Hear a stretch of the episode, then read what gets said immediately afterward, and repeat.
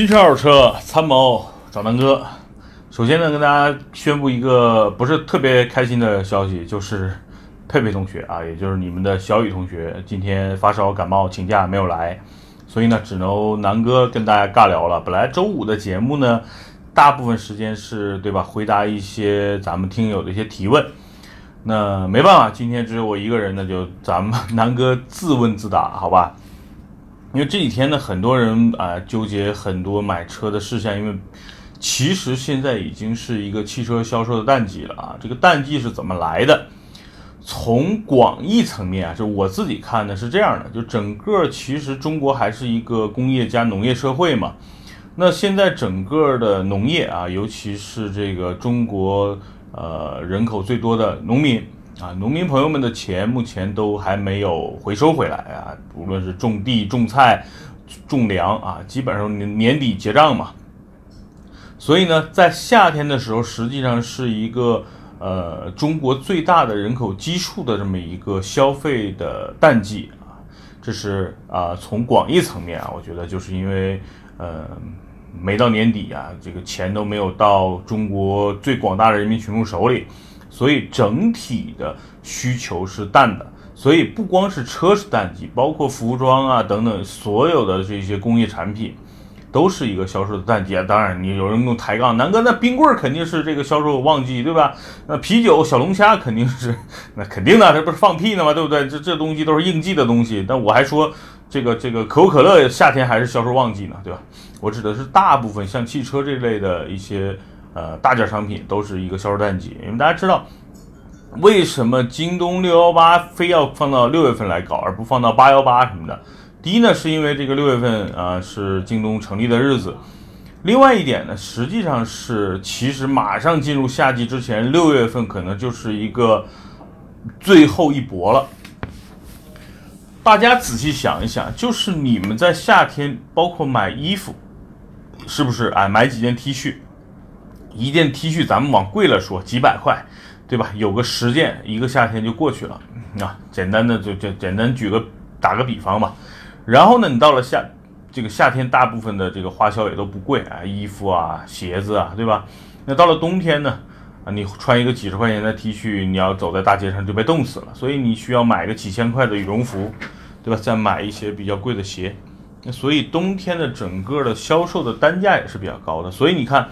为什么天猫的双11要放在冬天啊？而且放在11月份，它正好是大部分中国人开始准备新年、准备年货、准备换季、准备过冬的这么一个时间啊，跟光棍节没什么关系，只不过选了那么一个特殊的日子啊，1111。所以那个时候啊，从广义的角度来说，中国人口基数最多的农民手里有钱了，因为。每年的粮食什么的，政府已经把钱结账了然后有钱了，农民开始一买东西，整个中国的零售就被带起来了。所以这是从广义层面，这我是问了很多在相关领域的金融大咖简单的给我一个广义。那淡季还有一点，咱们说说这个狭义的这个汽车为什么夏天是淡季？非常简单，因为。大家经常现在很多互联网买车什么的，那之前都是去二手市场。二手市场大家想想，拿北京举例，北京这两天可真的是37、8度、39度的一个所谓的这个正常的天气啊，但是体感温度达到了惊人的就其实你走在那个花乡马路上，基本上40度以上，烫脚。昨天我真的出去给大家拍片，就把我给晒死了。佩佩呢也是这个陪着我出去，昨天拍什么车来了拍我的那个3系，然后呢就中暑了。所以这北京现在天气真的是热。然后呢，我今天上午去那花乡转了一圈，真的是没有人，就所有的二手车商比如说整个花乡里边有大概1000多2000人的这个二手车商，然后呢整个的消费者可能1000人都不到所以就基本上没人。因为问题就是在于这个谁没事顶着大太阳，对吧？去二手车去看车也没法看，那整个的车一晒，每个车里边的温度都是对吧，30-40度，一坐进去就烫屁股所以确实夏天真的是买二手车一个特别痛苦的日子，所以现在真的是淡季了。然后不管有没有这个所谓的互联网卖车，夏天肯定也是二手车的淡季。为什么？大家想想，很多人买车，尤其买二手车，大部分都是因为在春节前，要么开车回家，要么呢买一个品牌好一点的回家充门面，对吧？很多人的心理是这样的。南哥曾经也是这样的嘛。咱们过来了而已啊，就是到年底了，我比如平时开凯美瑞，哎呀换个奥迪 A6 吧，晚上过年回家怎么着，不管怎么着，对吧？可能没多花多少钱啊，比如说我2013年的凯美瑞换一个2008年的奥迪，可能对吧没差多少钱，那开个奥迪回去，对吧？多提气啊，多长脸啊，所以这个春节前一定是二手车销售的旺季。所以呢，总的来说就是现在是个淡季了啊，所以最近很多人想换车，其实是个好时机，因为在淡季的时候呢，尤其华山这些车商，他们的心声就是，其实他们对吧，其实大家想想，作为一个正常的车商，他每年赚钱呢，也就是春节前那一波，啊，那一波的价格又高，然后他们利润也相对也高，然后基本上那一波就把一年的什么房租啊、水电啊，还有这个过年的钱，他们就挣出来了，然后呢，这个。也给过冬准备，就相当于这个过淡季啊，储备了一些余粮。淡季干嘛呢？他们一般也就是有特别合适的，比如价格特别低的车，他们收一收，等着冬天卖。然后呢，平时就你随便现在去花乡转一转，基本上要么打麻将的，对吧？要么这个玩吃鸡的哈，基本上很悠哉的状态了，就属于他们开始过暑假了。那在这个时候，如果大家真的目前想去买车的话，其实是能够碰到一些价格比较低的，啊，就是看车商的这个状态了。比如说，假设这个车商刚入行，然后手里没什么太多流动资金，啊，只要见利就走，甚至呢有一些，比如说他之前压在手里的车型一直没卖掉，你去了想要，有可能他亏点钱都会让你买走。也就是说，他可能要清一些不太好卖的库存。那这个时候，如果你想买的车又是这些不是特别热销的车型，比如说一些冷门的车啊，比如说什么雪铁龙 C5 啊，什么啊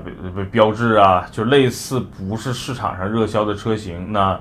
有可能价格会比较低，或者你会捡个漏抄个底啊，这都是有可能的。而且车商有的这种车，比如说在手里放半年没卖掉了，他真的有可能亏钱就卖了。他是为了，比如说啊，假设他10万块钱收了一个雪铁龙 C5，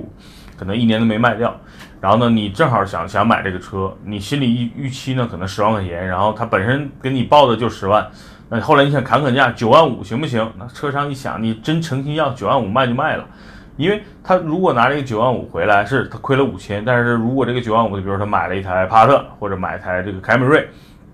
对吧？然后他8万多收了，然后随便又能卖个到下半年又能卖个10万块钱，所以就是他把你5000块钱就能赚回来，所以他现在基本上就想把流动资金收回，然后再收一些热销车型，啊，因为现在收车也是个抄底的时候，因为车商现在去收车也是基本上就直接要价要得很低，他也知道我现在卖不掉，你要高了，到了年底什么行情不一定的，对吧？中国目前二手车市场的行情真的是。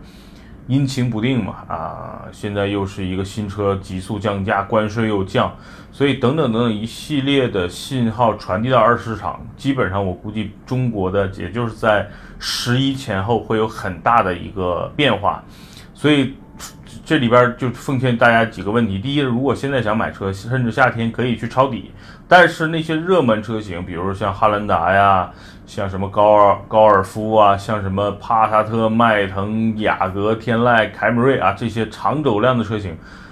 想抄底几乎很难。但是如果说你弄一些冷门的，比如说福特的探险者啊，比如说什么阿尔法罗密欧，比如说凯迪拉克的小天使。啊，这些车型你去二手市场去买的话，真的有可能会抄到底啊！这是南哥告诉大家，买热销车型现在虽然是淡季，但是商家基本上也会扛着价格，不会给你太多的优惠。第二呢，如果想去二手车市场，目前去这个淘车，我觉得有几点给大家一个忠告，就是说，10月份我为什么说10月份可能是二手市场价格会比较大的变化，因为大家知道新车现在的定价在逐渐的放低，进口关税在逐渐的放低，那可能现在目前影响最大的是新车市场，真正影响到二手车市场可能会迟后个3-4个月，那真正的7月1号进口的关税才开始下调，所以对吧？我刚才按照我的推断，就是3个月以后，也就是10月份，在二手车市场的这些进口车啊，就价格会有一个非常非常明显的变化。为什么？大家知道，这个新车二手车不一样，新车呢是期货，大部分在4S店或者是平行进口渠道，你可能买的车有可能是期货，比如说现在整个天津港。什么玛莎拉蒂的一些车型啊，这个包括保时捷的车型，很多都是没有现车，你去那儿也是定期货，交定金，然后什么时候到港，什么时候给你，因为现在他们也不确定到港的时候交的关税是多少，对吧？所以现在这是一个期货。第二呢，就是说，因为现在二手车商，比如说手里边拿的这些进口车型，他也赶紧想把这个车卖掉，所以有可能刚才说你买一些冷门车型或者是一些进口车型，你可能会超到底。但是可能到了10月份，因为新车的价格不明朗，有可能比如新车市场，假设拿 X5 举例啊，假设这个 X5 不是美国进口的，是比如说是墨西哥进口的，它不受现在上调的这个影响，可能 X5 的价格新 X5 啊，平进口的有可能会放到50多万，对吧？按照之前的推断 ，X5 3.0T 真的能到50多万啊 ，Q7 啊也能到50多万。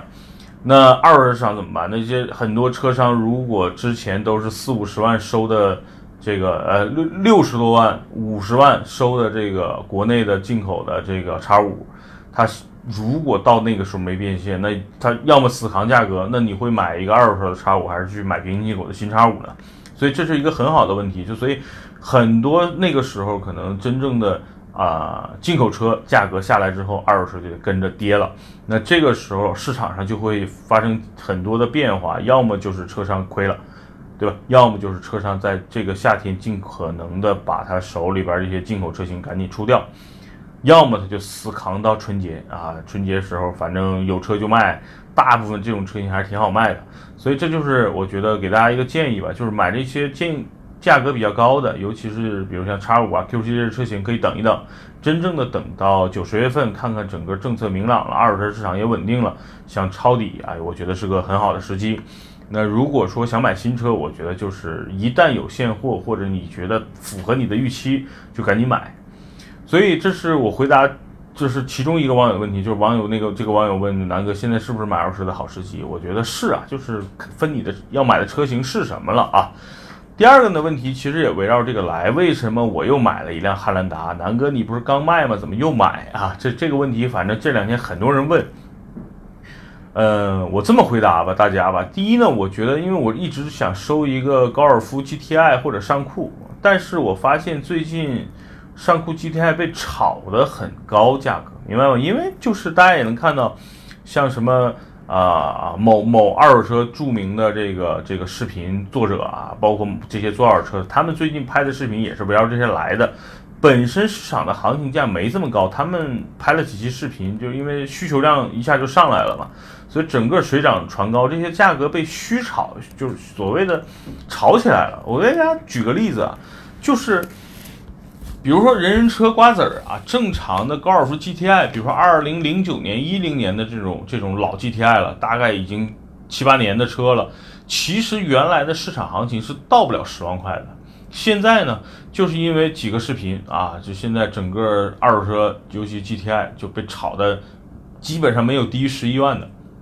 也就是高了差不多10个点的行情吧。所以我觉得现在买就不合适。大家知道我买车基本上也就是买着，然后拍一个视频，用一段时间就卖了。那我又不是车商，我又不赚这个所谓的真正的中间商。但我每次卖我不能亏太多呀，对吧，兄弟们？所以我现在就觉得高价买一个根本不值这个价格的车，我觉得不合适。所以呢，之前跟大家说了，有 GTI 我也本来想收，有这个尚酷想收，后来为什么都没收？就是因为我觉得可能不值这个价啊。一个10年、11年的大众本身其实。到了7-8年的年限就需要大修或者说大保养了，你需要还要额外花出很多的这个钱，对付烧机油的问题啊，对付一些老化的问题啊，对吧？对付这个EA888 包括这个变速箱可能会出现的各种问题。所以我觉得花那么多钱其实也不多了，当然，但是就花这个钱去买一个相对来说车况不是那么新的车，我觉得是不值的。因为大家想想，你买一个大概2010年前后的宝马3系才多少钱，那为什么 GTI 会比宝马3系贵呢？就是被炒的。确实这个车是有炒作的点的，但是如果大家喜欢这些车，我建议大家还是买一些准新车就是不要去买一些特别老的车了。因为这个行情最近是被炒起来的呢，有可能明年，对吧？因为你的车又老了一年了，这个价格一下就降住，你亏的也会不少。所以这是我为什么最近没有一直要叫着要买小钢炮，一直没买。确实第一没碰到合适的，第二呢就是觉得价格虚高了，被炒了。大家都觉得我手里的车牛逼，我要冒卖高价，这是车主的心思，对吧？所以这是第一个原因。第二原因就是什么呢？就是之前我本来收了一个路虎嘛，对吧？大家也看到了一个老了路虎神行，然后呢，因为是国二的，我整备了一下，然后就卖了，也没赚钱，确实一分钱没赚。没赚呢，那因为当时收路虎是干嘛呢？本来是要给公司弄个工作车拍视频用，然后偶尔大家出去自驾游什么的。大家知道我们这种，对吧？自己刚创业的一个小媒体，我们没有厂家的试驾车，所以大部分的车必须是我们自己的。那 XC60 我自己的 XC60 其实可以，但是如果说平时坐5个人那个 XC60 后排还是有点窄的。大家想象一下，如果因为 XC60 和整个 Q5 的这个空间是差不多的嘛，那你开着 Q5 或者 XC60 出去4个人还行，比较舒服。但是坐后排腿部空间没那么大。但是呢，你坐5个人的话后排的3个人就都不那么舒服了。所以这是我当时收路虎为什么呢？路虎那个空间还可以所以呢，这是一个原因，就是我想要一个稍微大点的车当时本来也想弄个 GL8 老的有合适的弄一个，这是第一个原因就是我要弄一个大一点的工作车，其实也不叫工作车，就是我们团队偶尔出去拍摄或者自驾游用的车，然后这个车要求必须稳定可靠，对吧？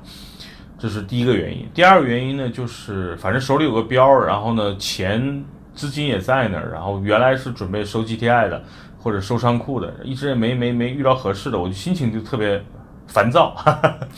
有点夸张，我就觉得有点烦了，我就不想弄了。我说这标跟钱在这放着呢，赶紧花了吧，那就。后来脑子一想，算了，就买一个这个随便买个车得了然后呢就这样，就机缘巧合呢，正好一朋友说，南哥这有一个这个汉兰达，要不要搞一搞？我一看呢，这车主呢是挂在人车上了，我说那这样吧，那就去人车呗。对吧？再拍一期从人车买车的这个交易流程，因为我觉得优信已经上市了，然后这家神秘的上市公司我从来没在这买过车，我非常看好的人车为什么不上市呢？因为我觉得人车整个的流程体验做的是要比瓜子跟优信好的所以这是这3家平台里边我个人比较喜欢的这个人车，然后人车销售相对的培训或者什么体系也比人车也比瓜子什么相对来说正规一点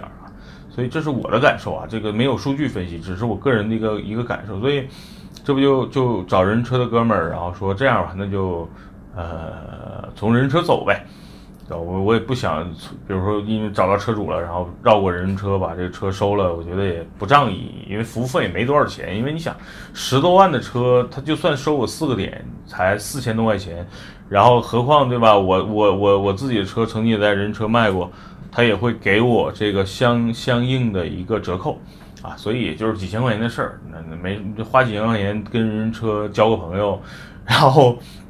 我经常还去人家的这个。五方天雅店里边去做个全车惊喜什么的，人家也不收我钱，不挺好的嘛，礼尚往来嘛，对吧？所以呢就这样就把这个汉兰达定了。那汉兰达有几个属性，我跟大家说一下为什么定汉兰达。第一就是它满足了我刚才说的就是团队出去的一个需求就是够大这个车我为什么没买7座？因为7座真的没什么用所以呢，因为我原来是7座嘛，为什么卖它？我就觉得7座不实用，没有用，坐后排我根本坐不进去，像我这种身材肯定坐不进去所以我觉得没用。那这个正好是个5座，它要是个7座，有可能我还会不买它，明白吗？我就这么任性当然我也知道，我买个7座的，到时候卖肯定也更容易卖嘛，但是我就不想买个7座了，就想买个5座，因为后备箱的空间确实拉货更大一点。所以就这样，这是第一个属性，够我们团队5-6个人5个人吧所有的这个行李加上5个人坐这个车都很舒服，这是第一个。第二个就是汉兰达是一个极其保值的车，大家都说什么理财的车，什么 R36 什么那些都扯淡的。你 R36 当时买多少钱，对吧？40多万，你现在呢撑死也就20多万，你50%的保值率，对吧？那你想想汉兰达什么年代的车，09年的车汉兰达，现在我买这车花了11万多，那当时这个汉兰达裸车得多少钱，对吧？这个其实不到10年，它保值率能达到将近40-50%，这也是个非常高的一个恐怖的保值率了。然后你再想想，你买的本身就是个二手汉兰达，你假设再开2年，你再去卖这车，至少也能卖个10万多吧，对吧？所以这真的是中国历史上就消费领域的这个车型里，我觉得最保值吧。所以本着过日子的这个心态，然后我就把这个车定了。所以给大家奉劝一点，就是如果说大家如果是想买二手车过渡啊，真的是过渡啊，记住这个词。如果大家是想买个二手车过渡，不妨买一个特别保值的二手车啊。这样的优势是什么呢？就是你买这个车可能花的钱不便宜啊，但是你可能开1年或者2年，你再去卖，你亏的不多。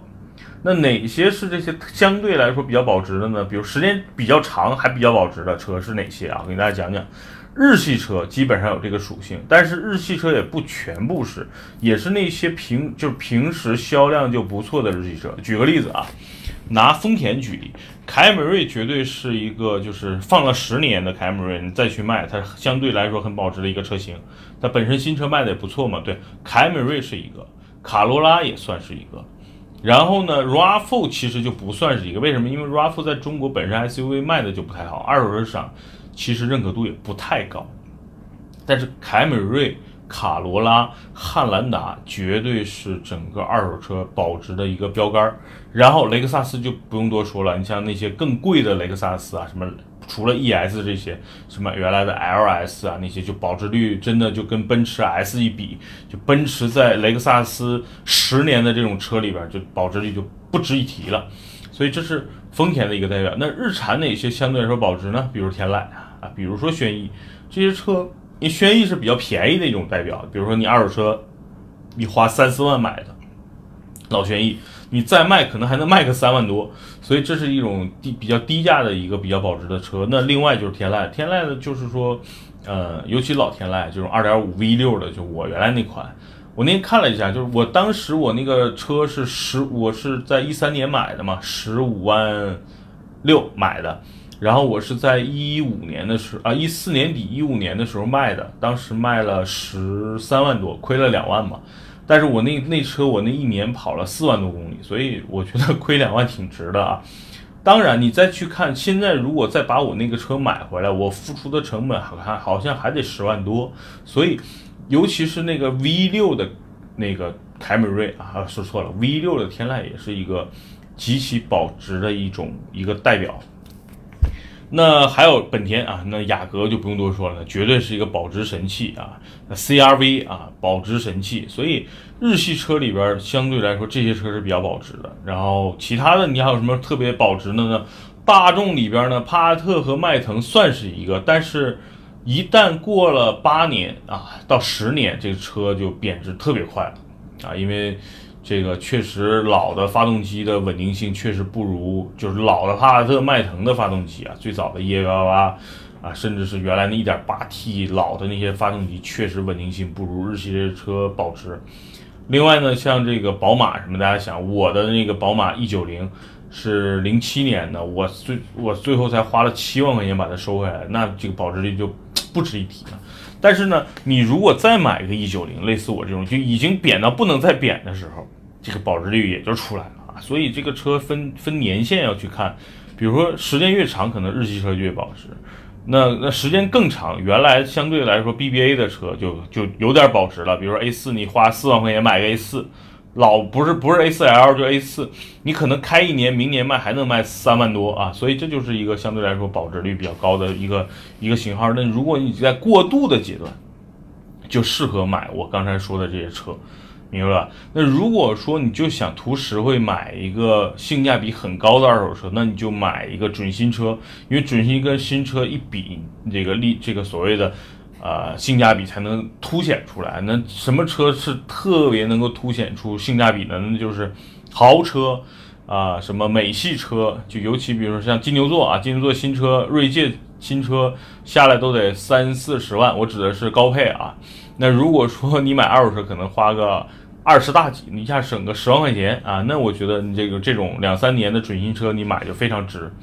然后呢，还有什么呢？就是像什么奥迪 A4L 啊、宝马3系啊这种本身新车就30万的，然后呢，你在二手市场可能24-25万买一个，那我觉得性价比它就出来了。所以呢，我觉得就是买二手车无外乎几类人啊，第一类人就是过渡一下啊，现在呢没想好买什么车，手里资金有限啊，随便买个车先开开，那你就买一个相对来说保值一点，好吧？这是第一个。第二类人呢，就是想买一个性价比的，买性价比呢就是买准新车最合适。那这种车就是。